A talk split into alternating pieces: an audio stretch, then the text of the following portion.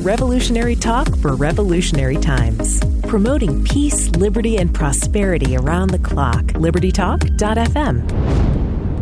Down goes Frazier. Down goes Frazier. Down goes Frazier. The heavyweight champion is taking the mandatory eight count, and Foreman is as poised as can be. Let's get it started in here.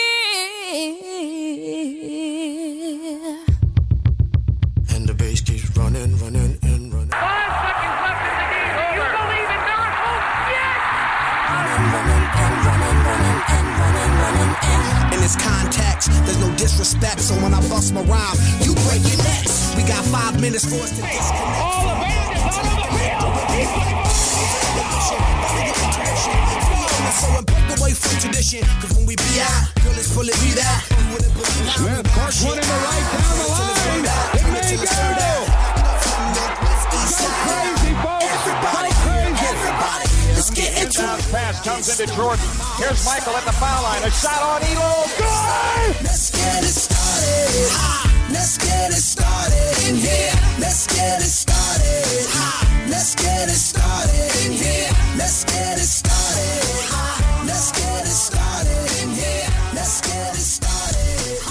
Up? What's up, everybody? This is the Sporting Edge, and today's podcast is brought to you by Audible. Get a free audiobook download and a 30-day free trial at www.audibletrial.com slash the Sporting Edge. They've got over 180,000 titles to choose from for your iPhone, Android, Kindle, or MP3 player. That's Audible. We're finally back into it. Remember this week, got to break down the World Series, Roz. We are going to break down the World Series, but before we get to the World but Series, I can't even can't even get a World Series. I first? can't because I cannot give you the World Series first because you were gone. You were away this week. But I, but I did the show. you did the show. This was not On like the you- road. I'm not saying you missed anything, but I wanted to bring the people. Me and you were regular men. You know that we're just regular people overall, and things irk us. And there are sports topics that irk us as well as stuff. To you, you're a big styrofoam cup guy. You don't like the plastic Right, cups. Get to the point. I'm just gonna say things can irk us, and I'm very irked about the Lonzo Ball situation. What about it? The Lonzo Ball situation being how negatively he's being portrayed by other players in the league. Let's just throw Gortat real quickly on blast. Let's throw John Wall on blast real quickly. I'm a little fed up, and I know we've got the World Series to talk about, but I have to bring up how Lonzo Ball is going to move forward in the NBA. And I know you're on Team Ball right now. Well, I mean, he's averaging basically a triple double. So honestly, I don't think he cares what people say. I mean, the guy's very soft spoken. Never said anything, even when his dad, I mean, is all over the place. And I don't think he really cares either way. I mean, he's coming to do his job, and he's been, I think, one of the definitely the best rookie in the NBA, in my opinion. Ben Simmons has been awesome. I don't want to hear about Ben Simmons. Okay. Regardless, he's been one of the best rookies, playing at a very high level, um, and picked apart John Wall the other night. So I got a quick question. So Oscar Robertson, Russell Westbrook, the only two players ever to record a triple double. Is it out of the realm of possibility that Lonzo Ball, the rookie, could have a or have a career year and in his rookie season and average a triple double as a rookie? I don't think it's impossible, but I'm going to say it's probably not going to happen. He's definitely talented enough. I just, I don't know. I don't, I don't see it this year. But you know, it doesn't mean if he goes 12, 8, and 9 that it doesn't really matter. The triple double is just, uh, it's just a series of words. I mean, You're not a, you're not a triple double believer. I, I, Russell Westbrook's not putting up the same numbers he did last year. Well, I mean, he's That- got he's got a family to feed over there. Paul George. Don't you think that would make it Anthony. easier? Better scores, more assists. Not necessarily. I mean, Carmelo doesn't need a year- rebound. La- last year, Russell Westbrook, you know, held the ball about eighty percent of the time, so he was going to get it no matter what. but the rebounds will still be there. In fact, the Carmelo thing brings up a quick point that I read the other day. How he's a bum?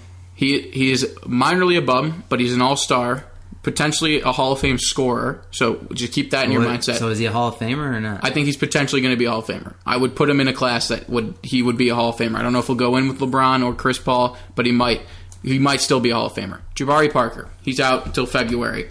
I just have to get my kicks in about this. He's still my favorite player behind Dwyane Wade. The day Dwyane Wade retires, I have to shift focused. All right. Jabari Parker, before he got injured, averaged 20 points a game and six rebounds. They say Jabari Parker has the scoring ability of a Carmelo Anthony, yet has the intensity to go get rebounds and be more prolific on the court. I just want to put it out there. Baseball, which we're about to get right back into, is in this amazing era. You can't tell me you don't enjoy baseball anymore. If even if you're just a casual fan, the young talent in baseball is unbelievable. From Mike Trout to my boy Bryce Harper to this Astros team we're going to cover with Correa, Springer, Altuve. The young talent is spectacular. There is going to be a shift. I want to put that out there here first.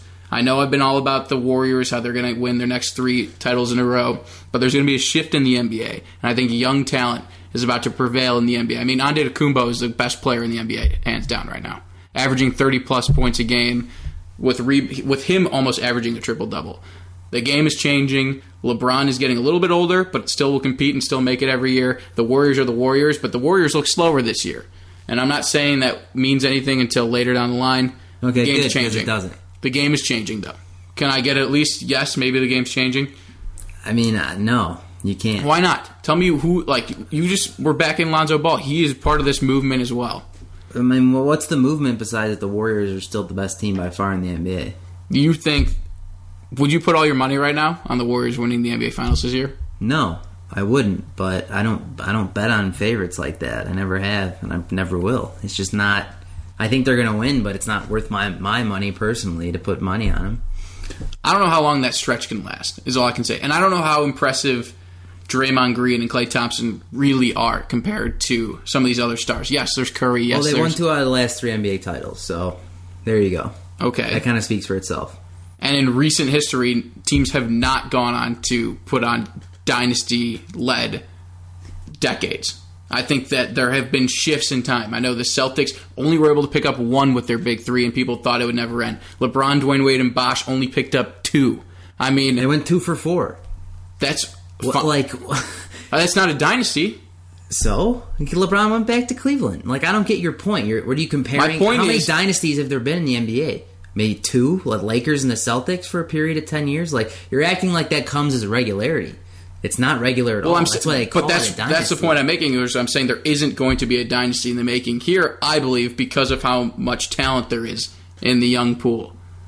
But they're not more talented than the Warriors. I think they're developing to be more talented. I think the Milwaukee Bucks are going to be a legitimate contender. I think the Minnesota Timberwolves are going to be a legitimate contender. This year, Not this season, When? but within the next three to five years, okay, without a doubt. So if we're sitting here in three years and the Warriors have won two more titles, are you're not going to call them a dynasty still? You- if they sweep and go the distance there, win the next three in the time before our next show where we talk about Lonzo Ball being MVP and him having won an NBA title already, then yeah, I would say the Warriors would be a dynasty there. you, Well, don't- I, you just don't have any love for this young talent. I like the young talent, but it doesn't take. It's just hiding the fact that there's still a mega superpower team in the NBA that probably not going to get dethroned. I'm, I'd be interested. I was very much that I would push all my chips to the center on the Warriors this year. I've slid half my pile back. I mean, we're five games in. This I know, is- and that might just be the false fantasy I've developed. But I, I have a feeling that the NBA is going to be a lot tougher this season on the Warriors, and who knows what that means towards the end. You know, I think one, I think LeBron's never to be counted out, which I feel like a lot of people have done with this whole Warriors movement. But there's I, I don't know why, but I like the Bucks. I like the Bucks a lot. They're a complete team. They're young. Antetokounmpo is a force to be reckoned with. I like this Rockets team when Chris Paul gets back, and I like this Thunder team. I think that Thunder team has a lot of animosity build up towards the Warriors. Is going to kick the crap out of them here and They're, there. you know what? They can have as much animosity as they want, but they're just not better. They're not a better team. They don't have better players. They have a bunch of bums. Besides Russell Westbrook, Paul George is a bum. Paul George is okay. Carmelo Carmelo Anthony Anthony's is a bum. he's a scoring phenom. So, That's what that team needs, especially since all the Warriors well, do you know score. what? When we fast forward five months from now and come to the NBA playoffs, then we'll see. Well, we'll see, but we just talked NBA. We're moving on to the World Series where young talent has been prevalent in the sport. This is all the time we have this segment, everybody. This is Sporting Edge at LibertyTalk.fm with Wits and Roz.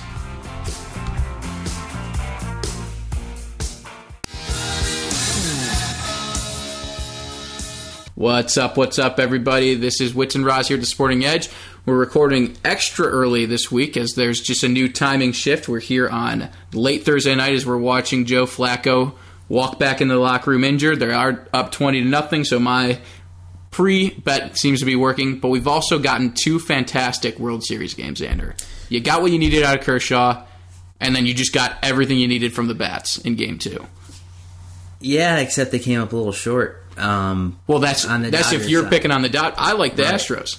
you know what? We've had a great World Series so far, and as great as it's been, it's kind of been less intensified for me just having the Cubs in it last year, and the fact that they're playing in LA the first two games when it was light out when they started. I, just, I the intensity. The World Series for me needs to be at night with the bright lights on. Regardless, though, two great games, and I was super happy with Game One. And I think the my biggest takeaway and the best part was Clayton Kershaw came to play seven innings um, was unbelievable. Looked like B. Clayton Kershaw, who has been the best pitcher in the major leagues for the past decade in the regular season, finally got his first shot at a World Series and absolutely dominated the Astros.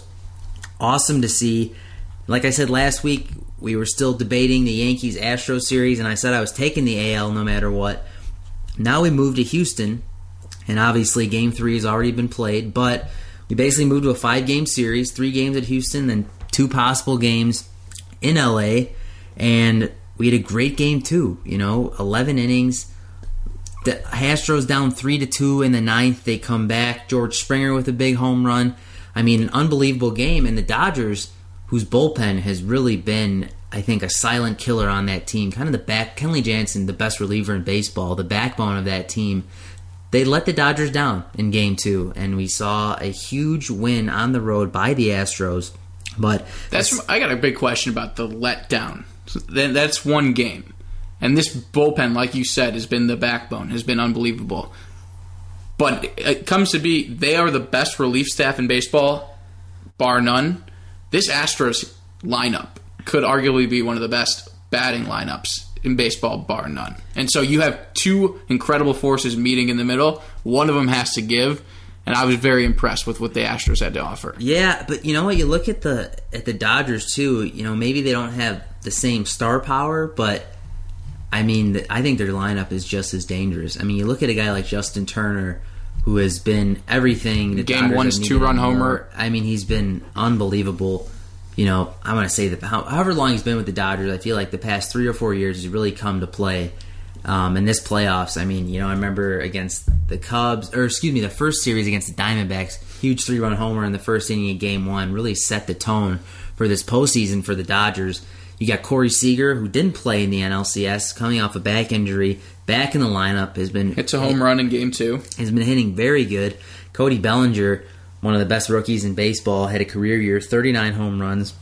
Yasiel Puig hitting four for the Dodgers. That's From something- Triple A to World Series starting. That is something I never thought I would hear again. So you look at both these lineups; they're super exciting. Um, Justin Verlander was pitching great until he gave up two home runs, but I mean he was on cruise control, and I really love watching him pitch. Um, you know, really has a, a good game plan. It reminds me a little bit of Kershaw when he's on. You know, there's really not much you can do to stop him. But one bad inning, that's all it took. These teams went back and forth till the 11th. Now we sit here at 1 1 and looking at the next five games, you know, if we go to 6 and 7, we get some pretty interesting pitching matchups, Roz. Game 3, Yu Darvish versus Lance McCullers. Game 4, Alex Wood versus Charlie Morton. 5, get Kershaw versus Keuchel.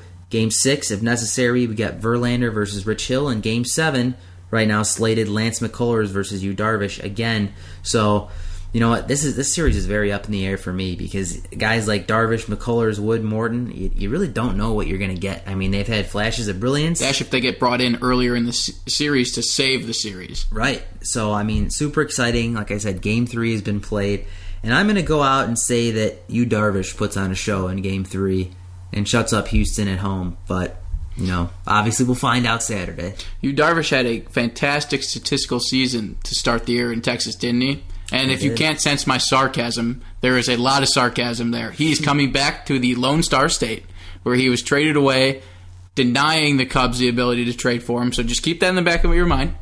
I think he comes home to Texas, which isn't even his home, and he gets lit up. I think Carlos Correa goes for arguably four home runs. I think Altuve goes five for five. I'm putting all the base runners on. I think Yu Darvish is going to get pounded in Game Three, and that's just that's just a little bit of hatred and animosity I've built up about Yu Darvish. But realistically, I have a point to make about Justin Turner. I've been thinking about it nonstop, and maybe it's because I watched all the series against the Cubs. When he's batting, it looks like the pitchers are uncomfortable. It looks like they don't have a game plan. There's nothing they can figure out. Plus, he gets the bat on the ball, what appears to be, obviously, this isn't statistically correct, but like 99% of the time. He's one of the scariest hitters, and I'm a huge fan of Harper, and I know the pure power. You can look at Stanton, pure power, Trout, all those players, but there's a way to get them out. They do. They're not. They're not superheroes. But for some reason, I have the feeling that Justin Turner really has been a superhero. Yeah, he just seems to always come in at the clutch, which is, I mean, not many players can do it, and that's those are really the guys you remember, especially in October baseball, um, which has the most pressure in it. So, I mean, the series has so many great players, so many great storylines, so many great pitchers as well. I mean, it's Would he not be your clear cut MVP if the Dodgers were to win? well, you know, And you're, there's the Kershaw argument, but I think Turner has been more important game Right. by game. Right. I mean, but right now we're only two game. We're three games in. We know the results of two of them, so we'll see what happens. But I mean, game four, Alex Wood versus Charlie Morton. I mean, Alex Wood started off the year hotter than anybody, any pitcher in baseball. I think he started eleven and zero. And Charlie Morton, the last time I saw him pitch was spectacular. A lot better than I'd ever seen him throw. So you know what? This is, I think, what you want out of postseason baseball. You've got two powerhouse teams who really excel at all phases of the game. And to me, it'll be interesting to see will the Dodgers bullpen bounce back? I mean, Kenley Jansen, like I said, 0-2 home run in the ninth inning um, to tie the game. Really hasn't done that all year. Kenta Maeda has kind of revitalized his success in the bullpen, throwing up to 95 now. I mean, you remember as a starter, he was only throwing 91 or 92. So we've got a lot of a lot of interesting things going on at the back end of the game, which is kind of the way the game has been shifting over the past couple years. I mean, it's it's been about bullpen, bullpen, bullpen, and you see managers, you know, willing to yank their starting pitchers in the fourth or fifth inning, which is you know kind of a different tone of what baseball has been for the past 50 years. No, I completely agree. I'm really interested. So you like the Dodgers, and actually at a line I think you would take, they're going to be uh, the Astros right now are minus 132. So you can pull on the underdog here. I think realistically that this game is a coin flip, but I think it starts early because, like I said, the only way to get to this Dodgers team is doing it early, and that's not to slam their starting pitching. I just want to make that point, but I don't think, like you just brought up, you can get to Kenley Jansen two games in a row, let alone two games in a series. It's almost like that LeBron effect we talk about. Mm-hmm. When you put him in a seven game series, he's going to win it most of the time. Obviously, there has been the Warriors result. But Kenley Jansen just comes off to me as one of those guys that you got to him, you figured it out, but he's going to come back and put put a new chapter in the book. He's going to figure it out again. Yeah, and I don't know if they want to, you know, he pitched two innings that game too. Do you think I they avoid- want to extend him that much? But I mean, when it comes One- down up one nothing in the ninth inning, game three. Obviously, we don't. Yeah. This game has happened, but would you put him in? Oh, I'm I'm talking about going multiple. And obviously, I would put him in. But, Okay. Well, you just said he went multiple innings, and Oh, I'm saying I don't know if they want to do that again. okay. But you know what? This this this part of the season, you put your best players out there, and if they're tired, you know what? Kind of tough shit. You deal with it. I mean, you want your best players out there. It happened with Aroldis Chapman last year. Remember the Cubs, and he really slowed down near the end of that series. And Joe Maddon, very poorly managed World Series. I thought they did come away with the win, which was awesome. But you saw what happened with a guy like that. Yu Darvish needs to be around the strike zone. This Astros team um, went from the worst strikeout team in the league to the best this year. They don't strike out that much, so he's going to need to be around the plate and give this Dodgers team at least five innings. Absolutely. So I'm on the Astros. You're on the Dodgers. Quick mention: Joe Girardi was canned this week. Not canned. They apparently They're mutually back. they're not bringing him back. I think he left a legacy. He left an era. He was a player there. He was a coach there. He I'm- won his I'm- World Series. I'm surprised by it. I'm pretty surprised, but what I'm hearing is he's ready to go back to the family, and we're ready to come back to you after the break, everybody. This is the Sporting Edge at LibertyTalk.fm with Wits and Roz, and we'll be back with more football after the break.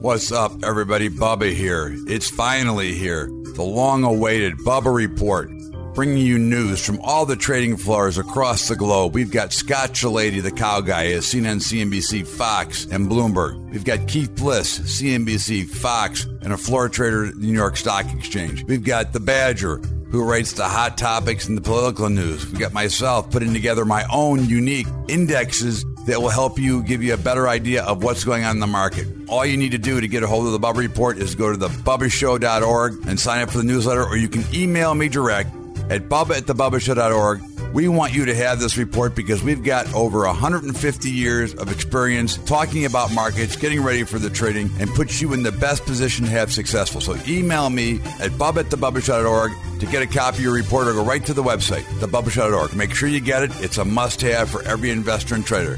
The Bubba Report.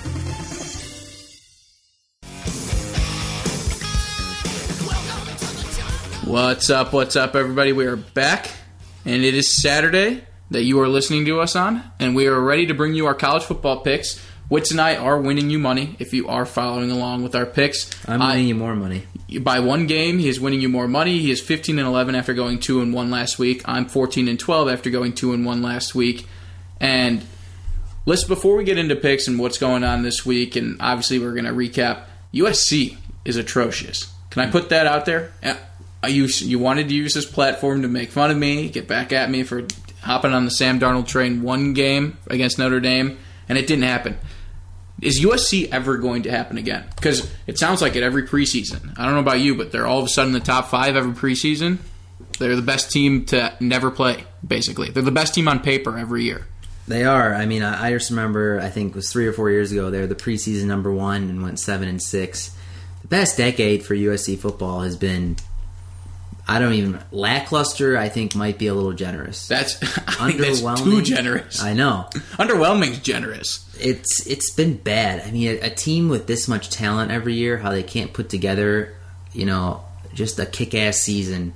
I've one. my mind. I've one kind of idea. They are in LA. Some of the best publicists in the world. Some of the best entertainment in the world.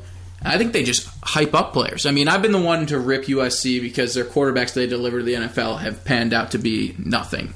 Nothing. John David Booty, Matt Leinart, we've been over all these players. Sam Darnold might have been significantly overhyped, as was this USC team. I mean, we were joking at the beginning of the year if the Bears were to fall off, although that's a conversation for a later segment about the Bears impressing me, which I don't think I've ever said in my entire life. But I don't think if you have the number one overall pick this next year, you know exactly which way you're going to go. This Wyoming quarterback, how about Falk from Washington State, West Virginia, having one of the best quarterbacks in the or in college football right now. But Right. Sam Darnold, has he showed you anything? To, like he's definitely not leaving this year. Yeah, it- it's been a tough year. I mean, it started Ugh. off early with a bunch of interceptions, and people were like, you know, turn it around. But this USC team has just not looked good this year. And then to come out and get spanked by Notre Dame, I mean, 49 to 14, unacceptable. I mean, they're down 28 nothing. before To a Notre Dame team, I don't believe that is that special. I'm be real. Yeah, you know, it's it's hard to say. They're six and one. You know, they did have that um, one bad loss. I Oh wait, who who'd they lose to? They lost to Georgia, They lost to who? which was a close game. The Bulldogs. Right, but they did beat the crap out of Michigan State. So this Notre Dame team, I'll keep them on the radar. But for me right now, you know, Penn State ranked number two.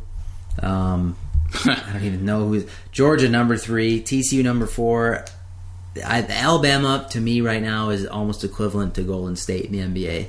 I don't- like that. I don't see a team that is really anywhere near the same caliber that they are. Well, you finally closed you closed the book on Harbaugh as well, and Michigan, and you got what you wanted last week, I did get Penn what State. I wanted. That a rage. We both did.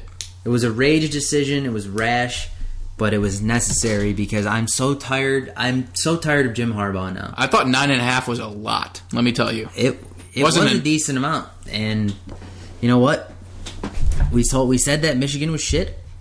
Not at the beginning of the year. We were on the Michigan train. We hopped off, and we immediately turned the boat around, and they were they were terrible. Um, still with the quarterback problems. They're the they're the LSU of the Big Ten. Dude, that might be your catchphrase. I think you've said that every week for the last I- four it weeks just- now. It, it fits so perfectly because they can't find a quarterback or an offense that actually works, and they got beat down last week. Um, so Michigan, they're done. I don't want to hear about it. Wisconsin's still undefeated. I just want to throw that name out there for you because I know that's another Yeah. one of your. Uh, So yeah, I've got two teams in the in the top ten that will bow out within the next couple weeks. That'll be Wisconsin. that'll be Georgia. Your Georgia, get out of here with the Georgia, and I'll let you. Here you go. You took Florida. I did take Florida. You got them at plus 13 and a half. How how in God's name can you feel comfortable when they have zero offense and a defense that has been shakier since our whole escapade with them? You know what? Florida has had a really tough week. Um, you look at Jim McElwain with the death fr- the death threats. A lot of turmoil surrounding this team right now, and this is when I love taking these kinds of teams. Dude, they fold. a ton of pressure. turmoil. No reason in God's name that they should win this game at three and three, almost plus fourteen. But they are at home. This is an SEC matchup, and Georgia is notorious for folding late in the season when it matters the most. So I, I think Florida has a chance to win this game straight up. That's my honest opinion. I'm going to be very surprised if this is not a close game because I, I like the rivalry. I like them being at home, and I don't think Georgia has really been tested this year. I appreciate that pick, and we're going to stay in Florida. Although, like I said, Georgia is my team this year. I'm going to ride with them. I don't know if they'll cover, but I know they're going to win that game for sure. Staying in Florida with my pick, I'm taking Florida State minus four. They're not going to be in the state of Florida this week, but they'll be at, against Boston College. That's just a game. Florida State is going nowhere. Obviously, they've just had an abysmal season, losing their quarterback. They mm-hmm. need the win. They're going to go into a Boston College team that just isn't anything spectacular. They I- did hang with Clemson for a little bit. They did. three quarters. But I think when it comes down to it, the more athletic team wins. Florida State pulls that off. Now, hopping back to the Big Ten real quick and being back in the top five, me and you are both taking Penn State plus six and a half. I think it's the biggest game of this week. You got Penn State versus Ohio State. Ohio State at home. I know it's tough to go into Columbus, but the last time I checked, there is a big flag sticking in the middle of Columbus's stadium that says OU still attached to it. So they're not unbeatable. And I think Penn State plus six and a half is a very valuable, valuable pick this Right. week. Right. And I mean, everybody talk about Penn State, talk about Saquon Barkley being probably the Heisman favorite right now. Trace McSorley, a huge game last week against Michigan. But the story of this game for me is the Penn State defense. Number one in college football in points allowed, 9.6 a game, not even 10 points. Ohio State has been on fire offensively the past few weeks, but they have not seen anywhere near the kind of defense that Penn State is going to put out there. And I think that that's the kind of thing that keeps you in a close, intensely heated, you know, rivalry, conference rivalry is a good defense. And Penn State, I mean, this game might be 10-7, but Penn State will be in this game because of their defense. I don't know if Saquon Barkley is going to rush for 200 yards like he's accustomed to doing, but I think this will be a great game. Super excited. Definitely, I agree with you. Game of the week and ga- game of the season for these two teams. Um, you know, Penn State could still make it to the college football playoff with one loss, I believe. But this this But would losing- shut the door. Losing to Ohio State would be brutal, but It would shut the door Penn on Ohio State. Oh, it would absolutely shut the door on Ohio State, and there's not much to say except I think this is going to be an awesome game. I'm very excited for this game. This is what I'm hearing is JT Barrett has been putting up the numbers again to arguably put him back in Heisman contention. And that's fair. But again, like you said, they're not playing the caliber teams that are Michigan, Penn State, Michigan State. All right. I think that Penn State's going to grind this one out. I'm not sure Penn State's going to win. I think they cover it. Like you said, 10-7 is a reasonable score if that if they can both defense step up to the plate. I got to tell you, I like Penn State overall. I think they need to be the team that represents the Big Ten this year. Again, me and you don't think Wisconsin has strong enough offense to handle any of the teams they'd go up against. I like Penn State. Now, with my last pick, I am staying in the Big Ten. I'm taking Michigan State on the road at Evanston against Northwestern. So maybe I They're can at, go at Evanston College. at Evanston College. No, but they're at Evanston this weekend. In Evanston is the word I was looking for. I think I went all on the road. I know those are a lot of trap bets right there if you take your road games. I like Michigan State minus two and a half. I think their win against Michigan propelled them. They're 16th in the country. You want to keep having a good rep. I don't believe they're going to make it to the college football postseason, but they want to keep building on their program success. Why not go and try to get some recruits out of Chicago by beating the only Chicago based college team, and that's Northwestern Wildcats? Okay, fair enough. I am going to go with a team that you've talked about a lot this year West Virginia, plus seven and a half at home against Oklahoma State. This is another great game, in my opinion. I love that they're at home, getting that half point on the seven, and they have what might be the best quarterback right now who's playing in college football in Will Grier. His 26 And tell me, passes. and tell me, he doesn't look like the guy that was on the West Virginia basketball team with the long hair. Bob does. He does look they a lot Are like that identical. Um, but yeah, Mason Rudolph on the other side of the ball for Oklahoma State. I mean, this is a pretty premier matchup quarterback wise. Oklahoma State with a nail biter against Texas last week took them to overtime, and Texas threw an interception, um, lost 13 10. But this Oklahoma State team, I don't think they're very good. I know they're 6 and 1, but they did get blown out by TCU like I said they would, and I, th- I think West Virginia takes this game in, in a close matchup. I'm saying 28 27. I find it interesting. You always have to throw the TCU thing back in my face. I get it. Oklahoma State's one loss happened to be against me or for me, but the Big 12 is interesting, like you said. Texas played them close. Oklahoma played a close game last week against Kansas State. The Big 12 in basketball and in football is one of the toughest conferences to bet on, and we'll see. I like your West Virginia pick minus seven and a half. I love that extra half a seven point a plus seven and a half. I meant I like that extra half point. But that's all the time we have for college football this week, everybody. This is the Sporting Edge at Liberty Talk.fm and AMFM 24 7. We'll be back after the break, everybody.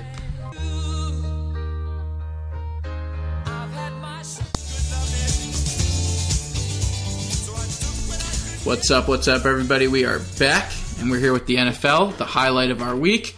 Although, for me, it's been very grim. There's been a dark light over my head, a shadow, as the Packers season may inevitably be over. It is over.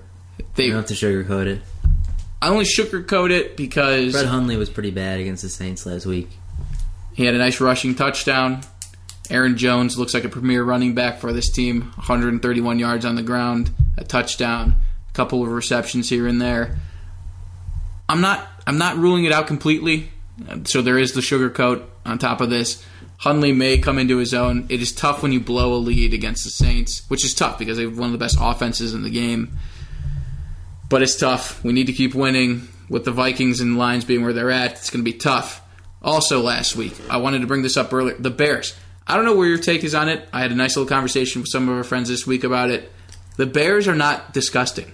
They're not. They're, They're not mu- bad. They're much better than I thought that they would be at the start of the season. I mean, the defense is playing pretty damn good. Eddie Jackson They turning have- out to be a premier player. A uh, just an unbelievable game. I mean, to score not one touchdown but two on defense, both 75 yards, pretty awesome stuff. But this defense playing well, young players, obviously Trubisky, who I think has has looked like he has the potential. My only problem was the lack of offense we saw, though. Right. They won 17-3, so their defense really was suffocating, if you think about it. right. But their offense didn't win that game. In fact, that offense tied that game 3-3, if you take away the two defensive touchdowns. Yeah, but I mean, I think when they were up, that that was just kind of the game plan. I mean, Trubisky threw seven passes the entire game. Pretty hard to believe in an NFL game that a quarterback could start the entire game and throw seven passes, but kind of a moot point for me. Trubisky, I think, has looked like he could be good someday, which is really all that you hope for out of a young player. Um, so the Bears, you know this season I, I kind of th- threw it in the bag beforehand, but going down the road, going down the road, I think this Bears team could be a team to look out for. I mean, that team was awfully fun in the mid 2000s with that great defense, and it looks like they could be building another top five defense, which always gives you a shot to win. Always gives you a shot to win. I think they're going to steal some wins this season. I mean, Right, and they already have they already have. Steelers, Panthers. I mean, those are those are two pretty good teams. But I think that shows the lack of competition, or not the lack of competition. I just think the NFL as a whole this year is poor. The records you know are what? poor. It's maybe it's poor in your opinion, but maybe that means there's better competition. I mean, I think I I kind of personally like it better because Yeah, but the way they lose games is disgusting. I mean, that Carolina game, that wasn't competition. That was Cam Newton was awful. he was bad. He was bad, but Matt Ryan has been awful. He he has been horrible. I, but I just like how the league is more much more unpredictable this year. And if you um, look at some of the wins, like these Jets and Dolphin wins, they're in the. Here's the other part: is it really competitive? The Ravens have given some of these wins up. The Ravens have looked awful. The AFC North as a whole, the, they're looking awful. The losses aren't. There's no glorious wins I've seen. Like the best win we saw, and this is not to toot my own horn, was Aaron Rodgers delivering that game-winning touchdown against the Cowboys. That was one of the best wins we saw. That was a highly competitive game that came down to the end. We're the Jacksonville Jaguars winning 46 to 7 in London over the Ravens. I mean, it's not great football. I'm going to be honest with you. It's not. The records are all closer, and maybe that will drive competition down the road when game crunch time matters about making the playoffs. But the NFL as a whole has been pretty disgusting, and I almost went into the Larry David right there with the pretty, pretty, pretty bad. So I hope it turns around. I hope this Cowboys team turns around because they were, I got off to a slow I start. don't, because I don't give two shits about the Cowboys. I don't like the Cowboys organization, but I think they'll drive competition in the NFC East. And I because of the look at the Eagles right now, six and one. That's a team you can tell me, wow, they might actually be legitimate, especially the way they handled the Redskins I think the Eagles are in a lot of trouble. They lost their starting left tackle last week, and one of their key defensive players. Jordan Hicks, two key guys, and Jason Peters is one of the best left tackles in football. And it's hard to notice as a casual fan, which I'd consider myself casual. I'm not breaking down game scripts, but you really start to see a team can break down when the offensive line breaks down. Because a, a quarterback in Carson Wentz, who's had a ton of success all year, because his, his ability to be protected in the pocket, has nine touchdown passes the past three games. Um, without your starting left tackle, who's the best offensive lineman on that team, things can get dicey. I mean, I think He's pretty mobile, though. he, he is mobile. That run he had pocket, last week. When the pocket collapses all the time, it's hard. I mean, you saw it last week. Andy Dalton against the Steelers got mauled in the second half and really just had no shot. You saw it at the beginning of the season with Eli Manning. As good as he is, was not able to get any piece of offense going with that makeshift offensive line. I think this team is in some trouble. One team who I think has been throughout the season, besides the Eagles, the most impressive, got to be the St. Louis Rams. They, they, I, They, I have to that is a you. good football team. That, and it only shows. I don't care what anybody else says. How bad Jeff Fisher is. Yeah, How bad Jeff Jeff Jeff Fisher is a punching bag on this show. He should be. He should be. He, sh- he is on part of my take. He's on here. He's terrible. Jared Goff looks like a legitimate number one overall pick. Last year, he looked like he was the biggest bust of all time. You had behind la- JaMarcus Russell. Last year, Goff and Gurley, and this year, Goff and Gurley. I mean, th- you could put them in the league. I think you could both. You could put both of them in the top ten for MVP right now. Yeah. As a quarterback, I think you are responsible for the most part. And I think Todd Gurley, like you said, he's second in rushing. So this offense is dynamic. And you know what? Hats off to Sean McVay, if that's really what it took to get this thing going. But God, Jeff Fisher, if you had this talent and it clearly isn't showing, and you know what? They're not even using Sammy Watkins. I know. Cooper Kupp, Cooper, Kupp, an undrafted. Was he undrafted? he, late round pick. I don't know. He, I didn't know who he was before he caught his first pass. And now he's he's efficient on this team. He is. We should get to our picks for the week. And your picks are none of us have the Rams, but we're going to stay in the NFC for at least my first pick. I'm taking the Falcons minus five. It's enough losing for the Falcons. They've got the Jets this week. The no, the J E T S suck, suck, suck. I don't think they're a legitimate team at all. Their wins have been all fake, as fake as porn stars you know what's are, and it's over. The Jets will get smoked this week in a much needed smoking, and Matt Ryan will get his mojo back. Yeah, I don't know. Stay in the AFC. You, you you're still in the AFC South, so tell us who you took in the AFC South. Well, I've got an AFC South and an NFC South, but I'll give you my AFC Or first. I meant yeah, NFC was the, Well, okay, I'll go back to back. I got Carolina plus two at Tampa Bay. Carolina was brutal last week. Cam Newton was terrible, but Tampa Bay's pass rush, I think, is non-existent. They had Simeon Rice coming on saying he wanted to come back and play pro, pro football after being out of the game for ten years. That's how bad their pass rush is.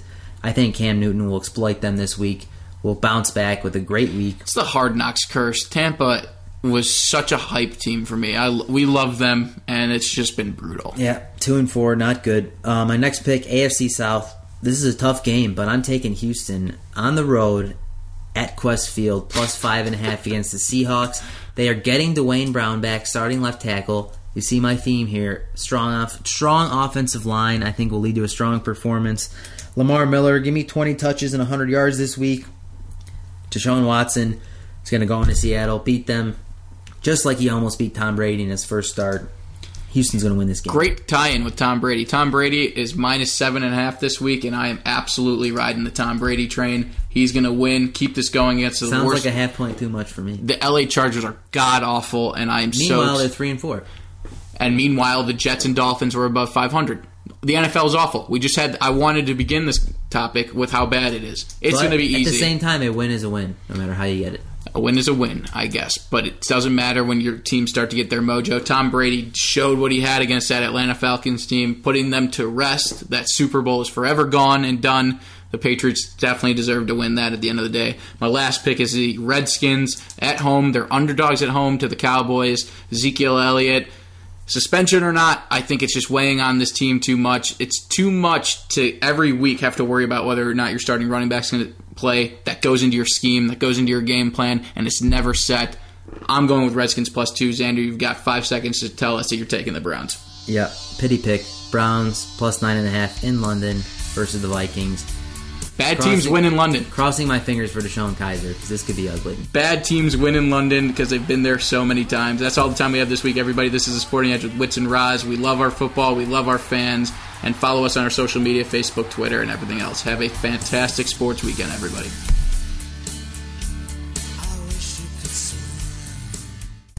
Revolutionary talk for revolutionary times. Promoting peace, liberty, and prosperity around the clock. LibertyTalk.fm.